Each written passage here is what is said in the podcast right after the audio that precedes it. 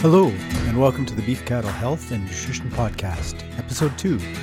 I'm your host, Dr. John Campbell. I'm a veterinarian and a professor at the Western College of Veterinary Medicine at the University of Saskatchewan. I'll be interviewing researchers, veterinarians, and nutritionists on topics related to beef cattle health and production from a Canadian perspective. This week, my guest is Dr. Karin Orsel, who is a veterinarian and epidemiologist and works as a professor at the University of Calgary Faculty of Veterinary Medicine. Our topic for this episode is preconditioning of weaned beef calves. Let's get started.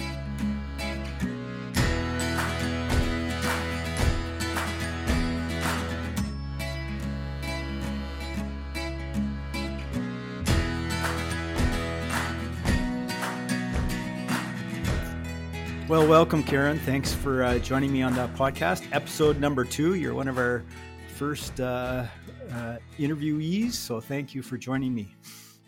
Thank you for the invite. I'm happy to talk to you about uh, topics close to my heart. Well, we're recording this on November 4th, 2022, and we just got a pretty big blast of snow here in a lot of Western Canada. I actually drove back from Alberta on the weekend, and it wasn't a very nice drive. What's your weather like today? Well, I woke up to minus 29, uh, but as always, uh, the snow stopped and we have blue skies in Alberta now. So we try to recover and uh, get going on our fall run. Yeah.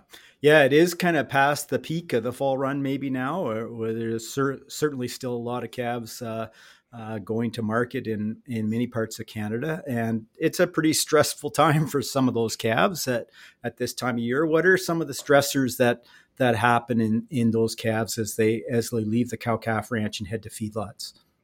Yeah, well, we had a good bridge with the weather for sure. The weather was a major stressor. Uh, but I think the biggest stressor in the life of a calf is always being separated from the dam. And the separation from them, uh, the weaning process, uh, if that happens concurrently with other stressors like the weather or you know being loaded on a truck or even just move to a different location. So transportation in general um, is very stressful. And on top of that if they leave uh, a local ranch to go to a different location they can be mixed and mingled with other uh, calves from other locations. So you know the social structure is gone for those calves so a lot of adjustments in a relatively short period of time yeah, for sure. One of the management strategies that we've talked about for years to sort of deal with those stressors is called preconditioning. And I expect lots of our older listeners that are my age are aware of it. It, it was promoted a lot in the 80s when I first graduated uh, in many parts of Canada and, and North America.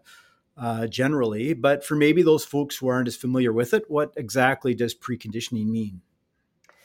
Yeah, I'm glad you asked that question because I think it means a lot of different things to different people.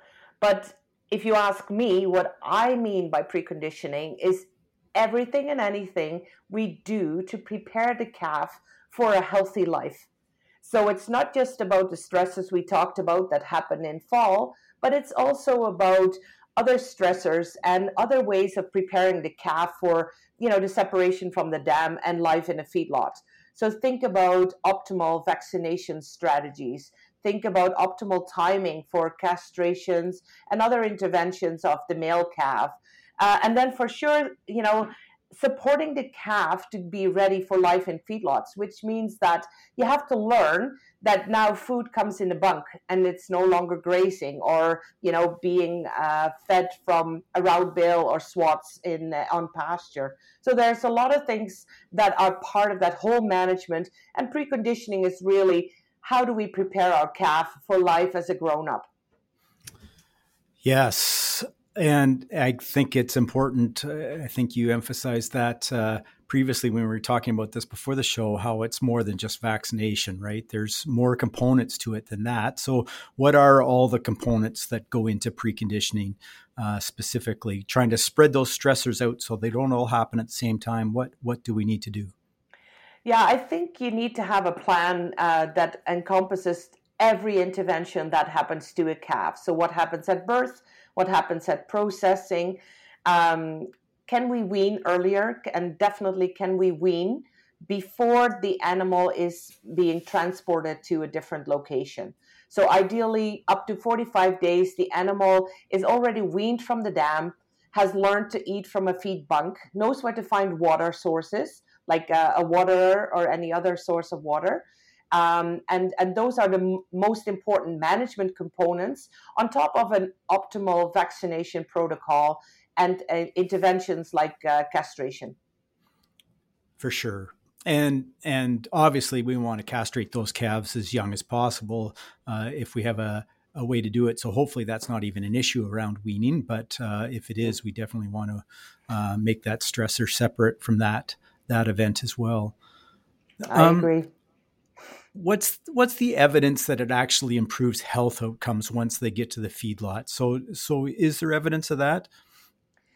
Well, like you said, you know, when, when we started looking into this in the 80s, um, there was definitely an impact on health that was recorded. So less animals died of um, BRD mainly, which is our biggest concern on arrival in the feedlot, and also less animals got sick. So morbidity was way lower.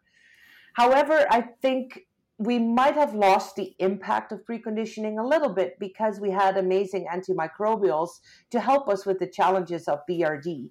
So our management became a little bit less important, and antimicrobials helped us to help these animals through the first two months uh, in the feedlots. However, we all know now that things might have changed in 2022, where we are really trying to work um, a management that is less dependent on antimicrobial use and reduce the, the use of the antimicrobials, as well as you know some challenges with antimicrobial resistance. Some of the drugs are still on our shelves, but might just not do the job as much uh, as or as good as they uh, did before. So, uh, obviously, that's important. What what kind of reduction in treatment rates for BRD would we see in those preconditioned calves in some of those some of those more recent trials? Anyway, I guess what what what have we seen? Yeah, well, if you allow me to just uh, talk a little bit about our own research done in 2020, uh, we compared uh, a group of 250 preconditioned calves that moved from the ranch straight into a feedlot and compared them to animals of the same weight and same frame uh, that were um, bought at the auction market. And we saw that the auction calves were three times more likely to get sick. So we had a pen of auction calves that did not get antimicrobials on arrival. So that is different from routine. But we ended up up to 60% of the animals with BRD when they came through the auction. Where in our preconditioned calves, those calves were just more resilient. And they, you know, we had a few cases, but way less than our animals that were sourced at the auction. Interesting. So pretty dramatic reduction. And those calves were were commingled together. They weren't in separate groups, right? You didn't have the preconditioned calves separate from the conventional auction market calves. Yeah, that's correct. Because I think one of the reasons that the industry told me that they're not interested in uh, buying a premium or paying a premium for a preconditioned calf is sometimes also, you know, is there enough calves to fill a pen with preconditioned calves only of the same sex and the same frame and weight. And um, that's sometimes not possible. And producers told me they're not convinced that preconditioned calves mingled in with auction calves would outperform. Well, I think our study debunked that a little bit because we mixed them in um, in a 75 25%, so 75 uh, preconditioned calves with 25 auction calves, half half, so 50 50, and a pen with only 25 PC calves, preconditioned calves, and 75 auction calves. And throughout the first 40 days, the preconditioned calves showed less signs of the disease, and in every pen, whether they commingled or not, did better uh, health wise than our auction calves. And did you see any differences in feeding behavior? I, I think you looked at that as well. Yeah, for sure. Because, you know, ultimately we're always interested. I was kind of thinking that would be your next question is whether it's worth it, right? Will it will it pay off? Uh, and average daily gain, of course, is a good measure to look at that. But we only had the opportunity to measure these animals or follow them for 40 days. So we thought, let's see if that uh, training of a feed bunk uh, at the ranch really uh, worked. And we showed in the first seven days on at the feedlot that the preconditioned calves ate way more than the average uh, the auction calves. So they spent more time at the feed bunk, they spent more time chewing, and they had no issues finding the feed bunk and the waterer when they arrived in this new environment. So the feeding behavior was definitely percentage wise always showing that the preconditioned calves did better. Again, whether by themselves or mingled in with auction calves. And now, before you're going to ask me, I'm going to tell you the part of the research that I'm not so, I wasn't so happy with initially, uh, because average daily gain showed the opposite. So our auction calves performed a touch better than our preconditioned calves.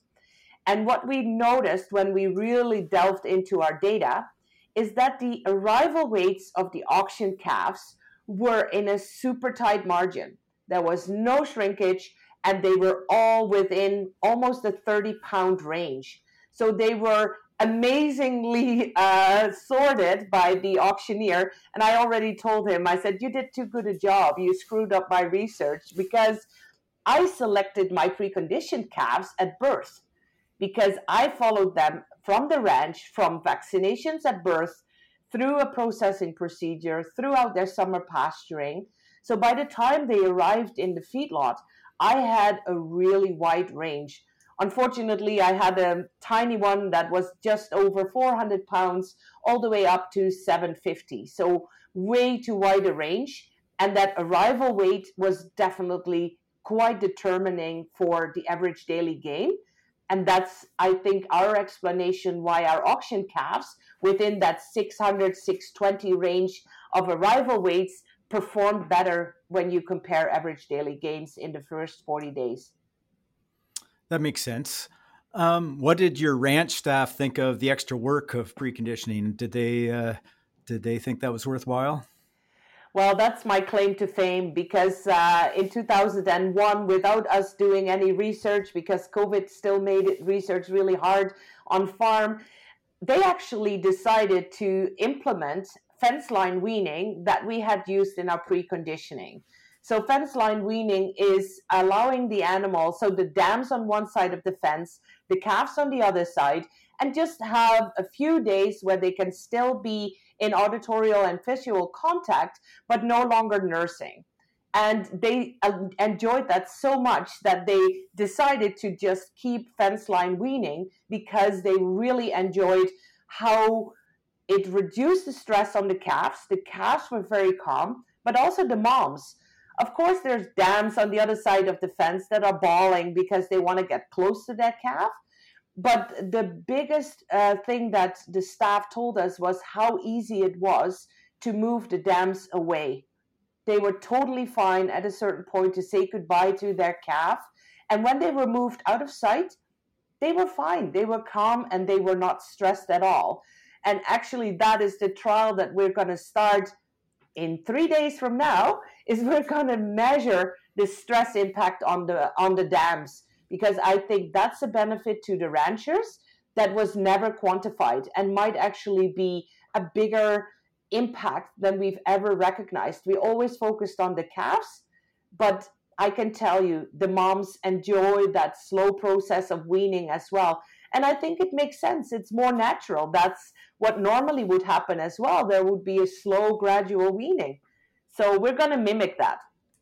Interesting. And and yeah, I think future episode I'm probably going to have uh, uh, Dr. Derek Haley or Dr. Joe Stookey or maybe both of them together to to talk about uh, some of their original work on on uh, low stress weaning that they did uh, here at uh, WCVM years ago too, and that's going to be a great follow up, Karin. That's that's really interesting. Let's just go back and and talk a little bit about about it in the in the bigger picture. So so do we know how many producers actually precondition their calves right now or do we have any data on that Well, we we did have a look at the survey that uh, your team at the WCVM looked at, the Western Survey, as we tend to refer to it. And uh, unfortunately, not that many people uh, use preconditioning or a, a, different weaning strategy because those are two different things, right? So, um, weaning strategies, sometimes up to a third of the people use a strategy that involves either um, fence line weaning or nose flaps, uh, quiet wean, or at least allow an, uh, the, the calves uh, some time at the ranch before they're transported to the feedlot.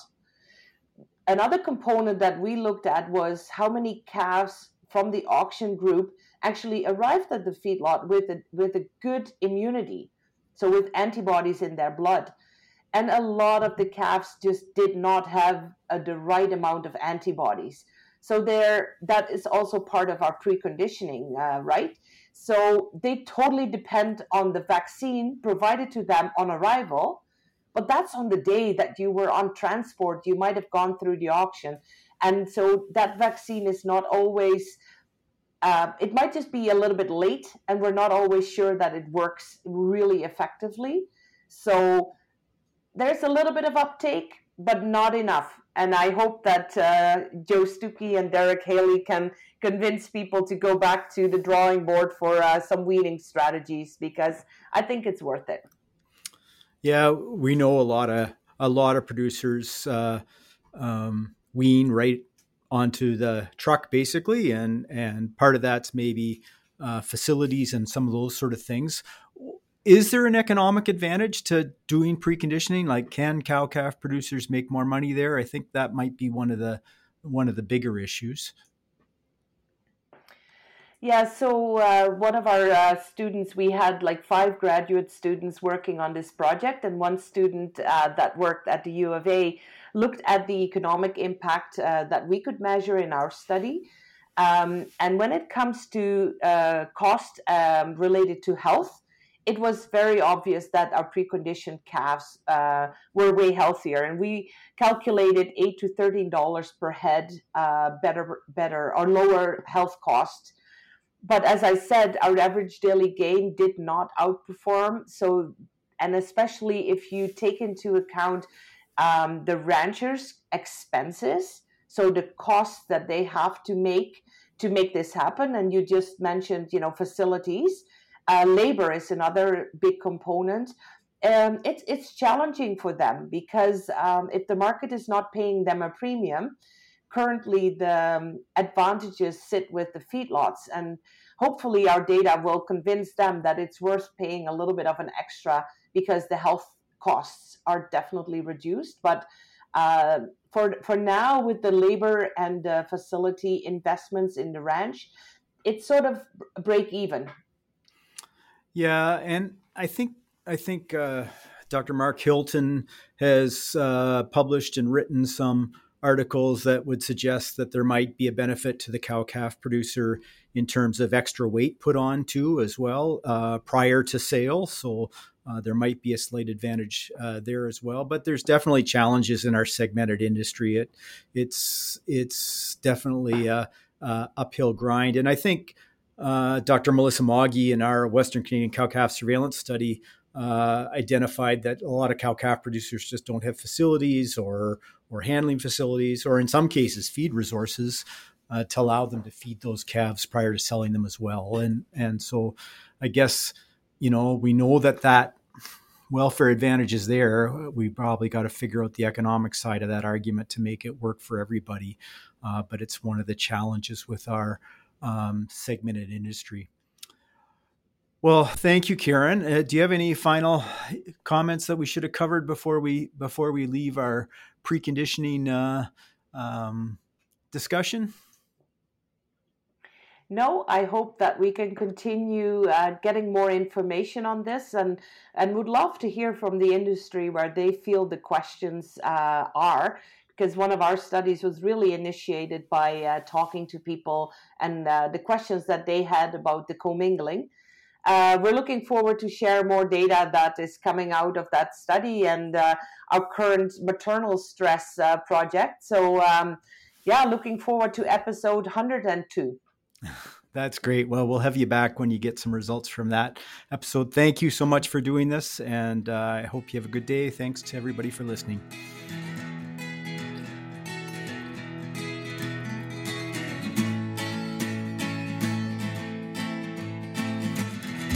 That's our show for this week. Thanks for listening, and thanks again to my guest, Dr. Karin Orsel from the University of Calgary. Thank you as well to our sponsors, the Alberta Beef Producers and the Beef Cattle Research Council. Please consider subscribing so that you can automatically get future episodes wherever you get your podcasts. Take care until next time.